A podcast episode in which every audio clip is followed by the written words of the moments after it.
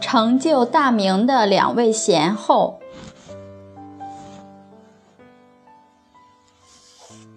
明太祖高帝朱元璋的马皇后，对其他的妃子生的二十多个孩子，就像自己的亲生孩子一样公平对待。后来，朱棣的仁孝文皇后徐氏，为整肃后宫做了内训，后人亦称徐皇后内训。他以仁德之，他以仁孝之德教，教导公主以及这些大臣庶民的女儿，使得他们的性情都是仁恕孝敬的。明朝高皇帝朱元璋的皇后马氏，她与皇帝一起从平民百姓之中，慢慢地走向了发达。所以她知道百姓的艰难，因此他时时规劝朱元璋要勤俭爱民。朱元璋的脾气比较大，马皇后非常贤明，常常做他的灭火器。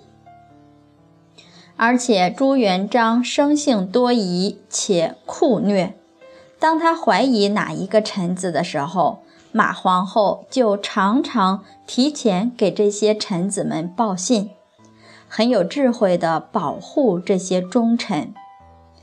孝慈皇后马氏史上对她有记载，马氏把宋朝的家法汇编成册，让所有的后妃朝夕攻读。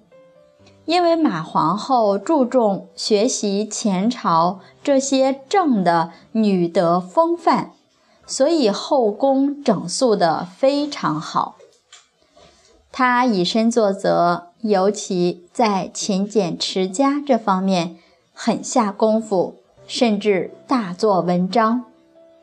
平常穿的衣服是洗了又洗，破旧不堪，也很少换新的。当听了元世祖的皇后勤俭之一的事迹后，他大受启发，命令工人在皇宫内搭起了织布机，又捡起年轻时织布的手艺，亲自织布，并且把这些布料以皇家献爱心的名义赐给民间那些年纪大的孤寡老人。拓展延伸皇室的恩泽，剩余的布料自己制成衣裳，赐给王妃公主，让他们知道天丧艰难，老百姓也不容易。这样的皇好好皇后，大家自然都很爱戴，即使如朱元璋这样本性寡情的人，也不例外。朱元璋在明朝初期制造冤案胡兰之狱，借机将开国元勋、功臣、宿将及其后人基本清除殆尽。像他这样的人，不仅对马皇后一往情深，做到了仁至义尽，而且在皇后死后痛哭不已，并且从此再也没有立过皇后。后宫的宫女们更是念皇后的恩德，还写诗来缅怀她。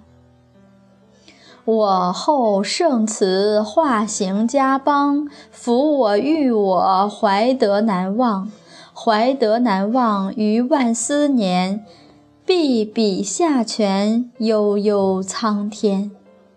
虽然马皇后走了。但是她浩然的德风，千年万年还仍在天地之间流传。前有古人，后有来者，历史上有周朝三太这样的榜样。明朝后面这些朝代出了这么多圣德的皇后，包括明成祖的徐皇后，也都是因为马皇后开了好的风气。而且明朝没有出现外戚专权的局面，可以说马皇后为稳定明朝政权功不可没。朱元璋这样的夫君，他都能祝福承德。我们在家里做妻子，怎么也更容易一些吧？